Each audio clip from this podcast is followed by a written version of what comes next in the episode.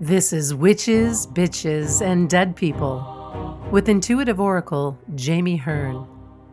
Jamie stirs the cauldron with witches, shamans, healers, psychics, and mediums who bravely share their power and give you insight into what conversations with dead people really look like. It's probably not what you think. Sometimes hilarious, sometimes macabre, and always informative. Hello, and welcome back to Witches, Bitches, and Dead People. I'm Jamie Hearn, and today I'm so excited to stir the cauldron with Danielle Dulsky. She is magical in every sense. Danielle is a heathen visionary, Aquarian mischief maker, storyteller, and word witch. I mean, does it get any better than that? Seriously. As an author and founder of the Hag School, she believes in the power of wild collectives and sudden circles of curious dreams for healing our modern aches. Parent to two wildlings and partner to a potter, Danielle is the author of The Holy Wild Grimoire, a heathen handbook of magical spells and verses that I just can't wait to talk about today. Thank you for joining us, Danielle. Thank you so much for having me, Jamie. I don't know if I've ever heard of a better podcast name. Thank you. well, my mission in life is to normalize all the things that have been marginalized about spirit and witches and energy and power. So, this was the perfect medium. And you are like all of those things. So, I'm really excited to talk about your book specifically, but let's talk about you for a second. Where did your connection to your inner power, your spirituality really start? Yeah, that's a it's a big question, right? I think that um you know when we step back and we kind of behold the large the larger story of our lives we can see things that we might not otherwise see so i can really clearly see that it was important for me to have been raised pretty strict born again christian for the first I don't know, 12 or so years of my life. And then I was kind of on my own for a while. And when I turned 18, I moved to Ireland for a little bit where I was sort of on this accidental rite of passage journey and trying to reclaim some of my Irish heritage that had been lost for all sorts of reasons. And so that was probably the moment when I started really feeling like oh there's there's something really important about otherworldly experiences that maybe not everyone else has. And so maybe there's a kind of uniqueness, maybe not in having the experience, but in being able to notice it and name it. So probably that was age 18 that was an important pivotal starting point in naming that magic was real and then my 20s were spent sort of trying to find a teacher that made sense and having a lot of pretty brutal initiatory experiences. Like I know a lot of people's 20s are like that. And then uh, my 30s were spent largely recovering and healing from that and beginning to teach the things that I had learned. And now I'm 42. And so I'm not really sure what this chapter is going to be yet. we'll see. But all has been leading up to this. I think that that story really resonates. And I'm impressed that in your 20s, you had the capacity to recognize that you were looking for the teacher. Because oh, in my 20s i was drinking a lot having a lot of sex doing a lot of stupid shit like oh i was doing that too. Especially my early 20s i was doing right. that too. Yeah um yeah i think it was i think a lot of uh, it might be a common experience to feel such like a bitter disdain for organized religion when you're raised in it and then there's this big resistance to having a teacher that i think lasts a few years at least yeah. um and then but then you know there there was so in me anyway there was kind of a, a really wanting to know everything that I could possibly know. I'm kind of that sort of person, the knowledge devourer. It's like, what's the one it. thing you would still do if you won the uh, lottery? I would still probably go to school for the rest of my life or something. So I just like wanted I wanted to be told what was real and what wasn't. All while you're discerning it yourself. I mean, trying. Yeah. I was also I had babies in my 20s, so that added a whole other, you know, flavor. As it does. I mean, I found that my kids are my best teachers. Yeah. Yeah one of my big awakenings for witchcraft was i was uh, having kind of like the dark night of the soul um that i think every new mother maybe has where you're kind of nursing your kid at three in the morning and you're just like the loneliest you've ever been in your whole life. And so i had this moment where i was like well i don't want him to have to hide who he is ever from the world or his people and so why am i doing that? So you know that was when i sort of realized like i'm not going to scream that i'm a witch from the rooftops but i'm not really going to hide my altar in the cabinet when people come over either. I love it. Yeah my son was that that turning point for me too so i can so relate to that. Yeah. So all of these experiences and parts of who you are have come through in a really rich body of authorship from you. Um, and the newest one, the Holy Wild Grimoire, that's awesome. How did you come up with that? Well, so originally it was supposed to be a companion book to my first, uh, my book in 2018, which was The Holy Wild, a heathen Bible for the untamed woman. And a lot of people loved that one. so I wanted to make a companion book for that. But then, you know, in really early on in the writing of the new book, The Holy Wild Grimoire, it was like I can't possibly I am I am a completely different person than I was in 2017 when I wrote the original right. Holy Wild. The world is a completely different place than it was then. so I'm sort of trying to write this companion journal and realizing, oh, this is just turning into its whole own thing. It does it's not a companion journal really. So yeah, but you know, so thinking about like what does the Holy Wild mean to me now versus what it meant when I wrote the Holy Wild, a heathen Bible, which was written from such an intense place of rage in 2016 and 2017.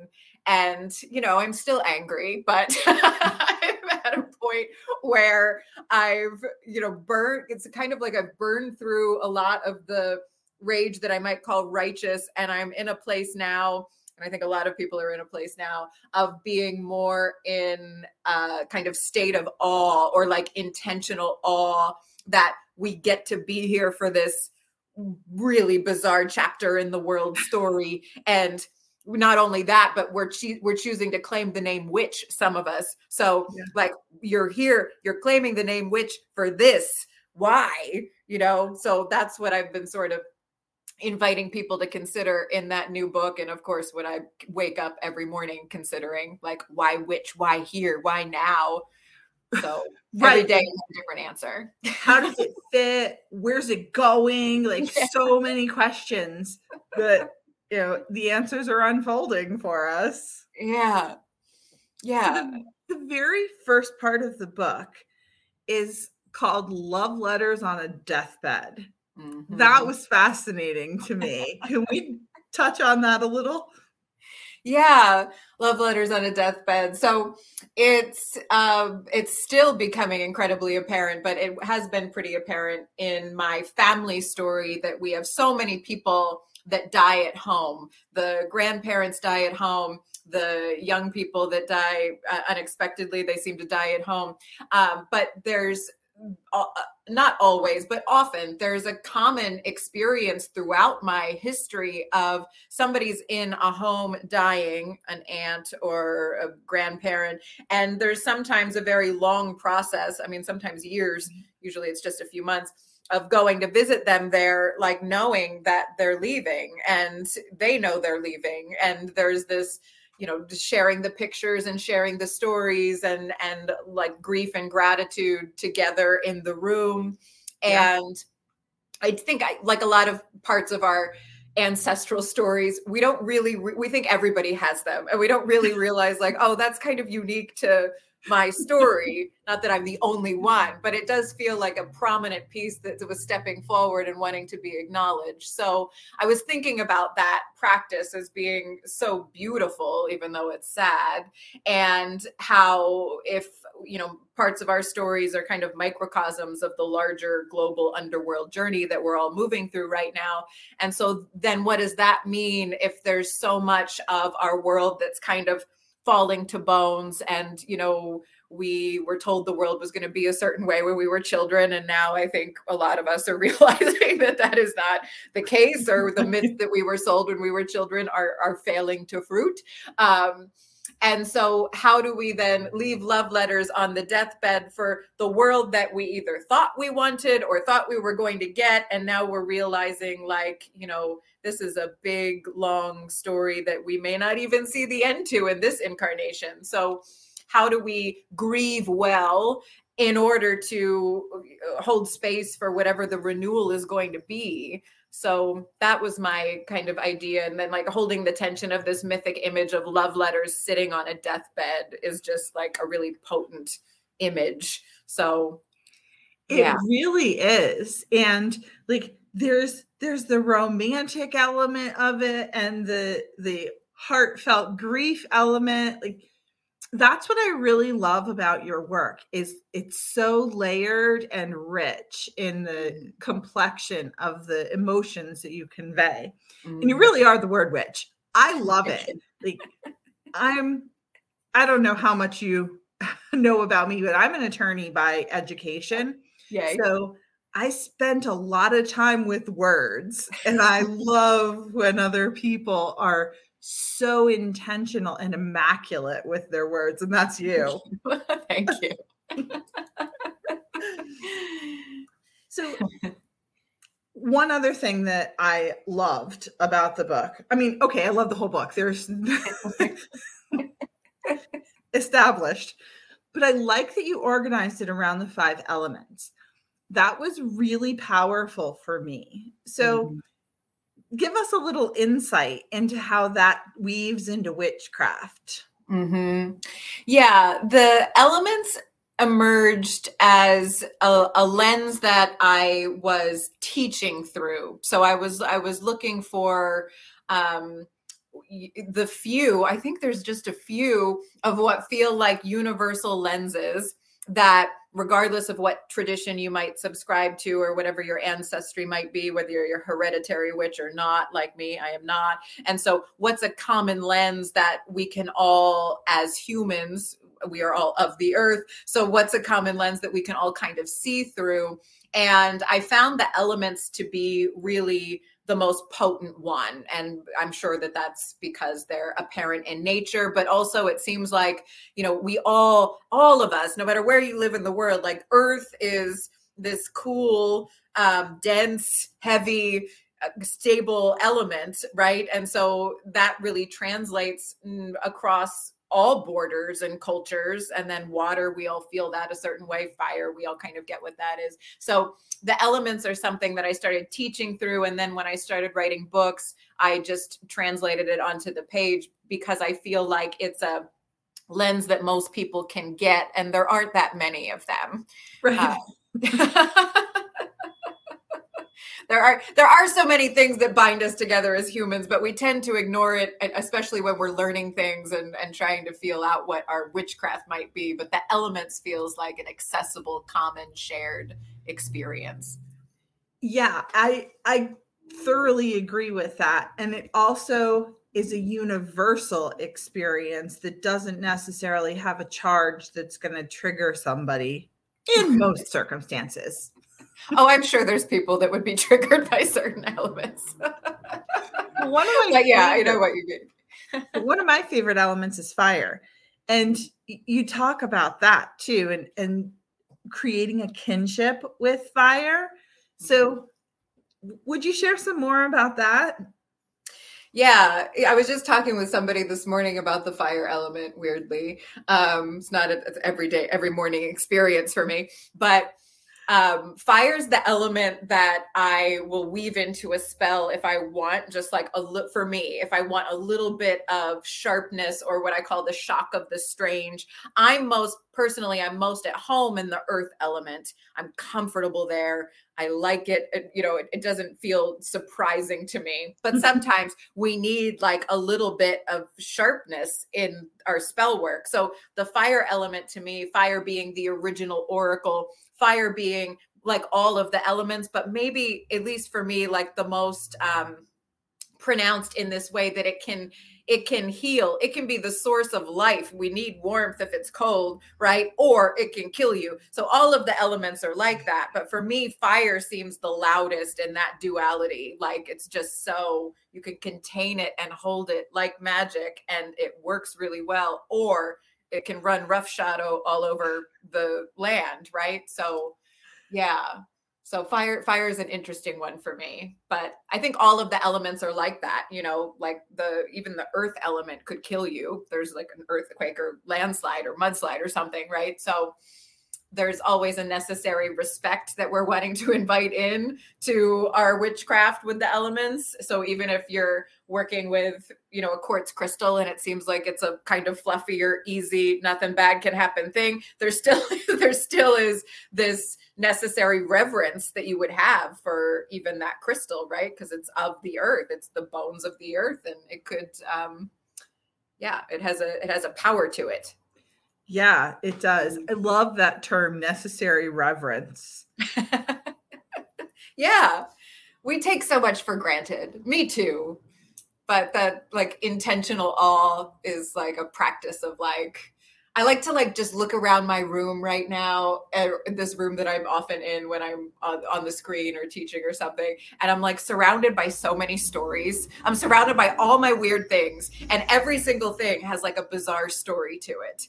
So thinking about like even that can give you this intent this intentional sense of awe. Otherwise, I would just take everything for granted because I see all of these things every day, right? But they hmm. all have this story. I could write a novel about any object in this room. That's amazing. I love that. Um, taking things for granted seems pervasive in much of the culture right now. So I love that you're you're calling attention to the things that are around us, the earth, water, you know, all of our favorite objects with yeah. that necessary reverence. I'm going to start integrating that. I love it. yeah, it's important. Like, can you, like, I always think I'm an Aquarian, so I have bizarre thoughts a lot of the time. and one of them that I often have is, you know, if an alien just landed right now and saw this, like, wouldn't they be stunned by this? I think about that all the time. Like, I live in this relatively built environment and everybody walks their dogs at the same time. And I always think about how weird it would be for, like, what do the aliens think about us that we have these creatures on leashes and, like, all at the same time we take them out? right. They'd think, oh, look how well trained they are. yeah, these wild animals. I'm yeah. fortunate enough to live in, in, a pretty rural setting, so yeah. I also may find that to be unusual, seeing all of all of the little ants walking their dogs at the same time. Yeah, it is very strange. and the dogs are also confused. we have this we have a cabin that's in a pretty wild place in upstate New York and like we always think, oh, we're gonna. So we have this new puppy, and we're like, we'll train the dog on the leash in the wild place because then he won't get freaked out by the other dogs like he is here. But then we get there, and it's like impossible. Like he's like a wolf when he's there, and he's yeah. like, "You're gonna put a leash on me here?" right? Did you smell all of these new smells? Yeah. Like seriously. yeah. Same so. experience. Totally understand. So, another thing in the book that you mentioned that I think was enlightening was that the, any spell of manifestation is also a spell of banishing. Can you tell me more about that? Yeah. Um, so it comes down to thinking of you know if if a witch is standing in front of say a blank canvas i use this metaphor a lot. So i hope it makes sense to people because i say it a lot. So if a witch is standing in front of a blank canvas and at that point it's like that painting could become anything right so she's standing in this place or they're standing in this place of just infinite potential undistilled potential as soon as the witch makes the first mark on that canvas and says I am casting the spell for this house, or I am casting the spell for this job, or whatever, uh, or to heal this person, whatever that manifestation spell might be. They're then saying, I'm obscuring, concealing all other possibilities for what this painting could have been, right? So um, if I choose to cast a spell to move into a house, for example, I'm saying this house, I'm choosing that house, and I'm then eliminating, I'm banishing all possibilities for moving into that house or that house or that house, right? At least at that time. So I think that that's sometimes where some people might get stuck is there's a sense of like, oh, if I'm banishing all other houses for all time am i stuck here or something like that? And that's not what it is. It's like you're casting a spell in that moment. And so in that moment you're concealing all other possibilities for what that spell could have been cast for. You're banishing the other possibilities. So almost always i think we could make a list of 10 things that we want to banish from our lives like fear of x y and z or mm-hmm. limiting belief or a certain relationship or name that we don't um, maintain anymore or role that we don't play anymore. We can make a list of those things. And then if we flip them, we would get a list of things that we want to manifest and vice versa. So, you know, sometimes um, people would put banishing magic maybe under like a baneful magic category or there would be hesitation around it. And i just said this i just said this morning like it's kind of like magical hoarding. Like when you only manifest things like you do have to acknowledge that all of nature exists in balance. And so if you're manifesting something something is leaving you. Otherwise you know we would just what swell forever and explode eventually. right, burst at the seams. yeah. That's a really interesting awareness that I honestly never took pause to evaluate how manifesting and banishing would have an interplay, but it does make sense when you explain it like that. Yeah. And I I have to giggle because when you mentioned you manifest this house and you foreclose all other houses. If it's for all time like what if this house is terrible? It's true. so i understand why people are hesitant to banish right? But it's like if you're manifesting something you are banishing things.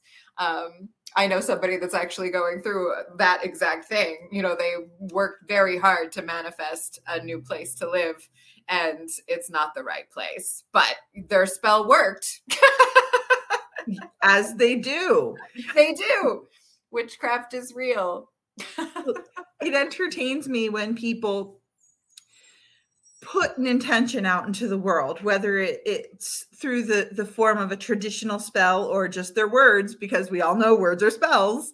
Yeah. Um, and they get something unintended back, but it is what they asked for. Like, yeah.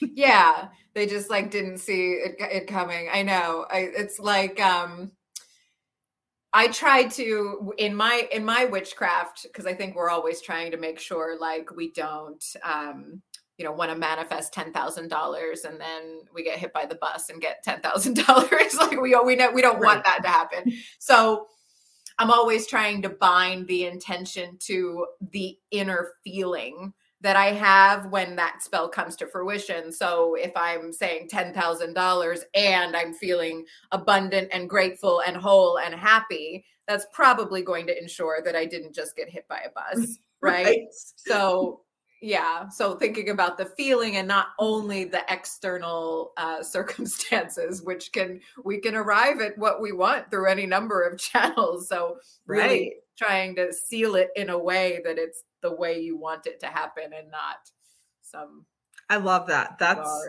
that's powerful. um, so we've talked about being a word witch, and you mentioned word witchery. Can you explain that a little bit more to our listeners? Yeah. So I think that whatever your art is, and everybody has one.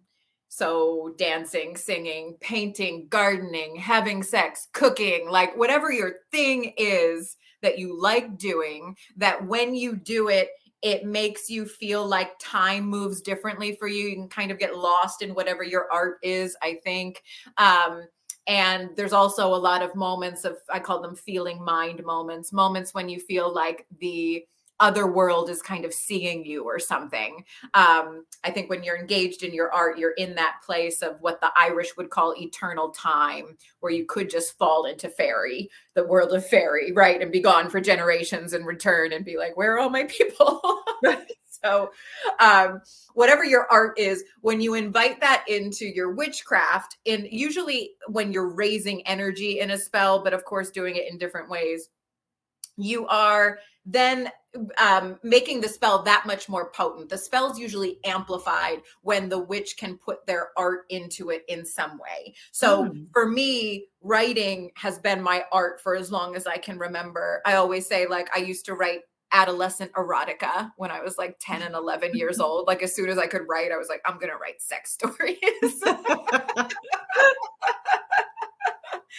and so writing is for sure it's something that i can really see it's woven throughout my life story in witchcraft and other ways too so i know that for me that's my primary art um, and so when I started intentionally weaving it into not just spells, but also divination, I would really clearly see, like, oh, there's something about this that seems to make a difference. And so, for example, if it's a manifestation spell, part of it will be me i call it write it real where i would describe that moment of the spell's fruition in present tense as if it's already happening and in as much detail with all of my senses as possible. So mm. if I'm casting a spell for that new house, I'm describing how I feel. I can see my hand turning the key in the lock. Um, I can smell the smells and hear the sounds of that moment. And I'm describing all of it as if it's a scene, you know, in a novel and then that write it real would get folded up and for me put in a spell jar or something like that as my energetic link to that moment. Um, but a lot of the word witchery that's in the new book it's more about divination which to me is actually cooler because it's you know it's you as witch proving to yourself that you already knew what you wanted to know right? So like and it almost always works and people will sometimes be like wow you're such a witch being able to do that and i'm like i could have said almost anything and it still would have worked right? It has nothing to do with me. So for instance um, i could name some questions about like the house that i want to move into like is this the right house? And and should i be here or should i be there? Should i take that person with me or not? I name these questions that i might ask a psychic or an oracle or the pendulum or something like that. And then I'd write it real and I'd circle the parts, and this is what's in the book over and over again. I'd circle the parts of the writing that felt like I didn't, I don't remember writing them, or it's a word that I wouldn't normally use. And it just yeah. feels like the other world was somehow writing through me. I'll circle those. And almost always what you circle is the answer to your questions that you asked in the beginning. So it's it just why does it work every time? I don't really know except that you know your writing or your art opens a door to the other world and you know artists have known that forever. So there's something about that but um, using word witchery for divination is powerful. Yeah even and, for skeptical people. And even though we're all largely driven by linear logical thought we don't need to know why it works. It works. It's the magic. right just trust it. I know. Um, I love, I love reading books about like metaphysics and like why spells work and like the mm-hmm. science behind it, even though that's not where my brain is. So sort of like filling in a necessary gap in my knowledge. Um, I love reading about it, but I'm the same. Uh, I'm just what you said. Like, I don't really, does it, I don't want it to be less magical because I know exactly how it works. I right. think the mystery is important, right?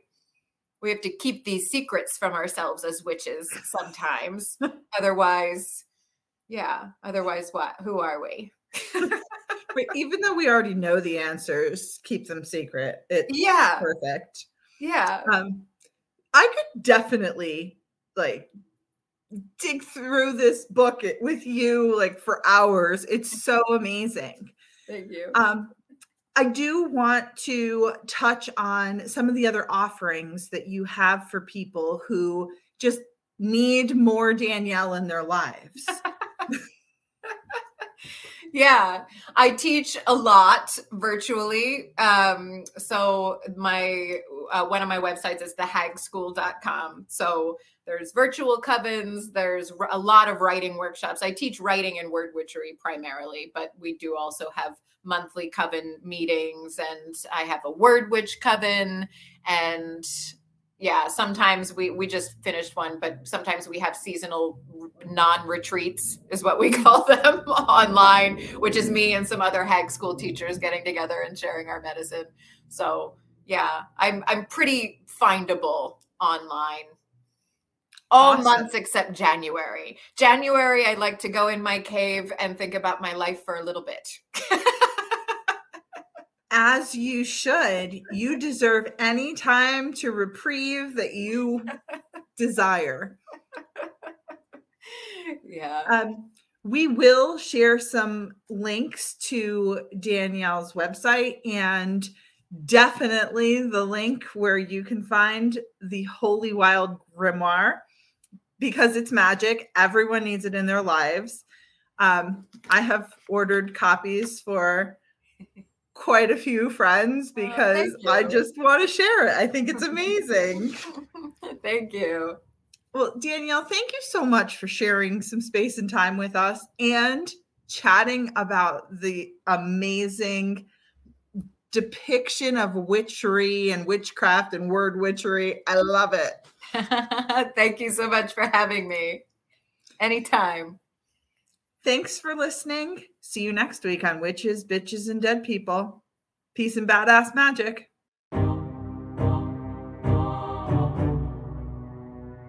Thank you for listening to Witches, Bitches, and Dead People with Jamie Hearn. If you like what you heard, please subscribe, rate, and review at Apple Podcasts or wherever you listen in.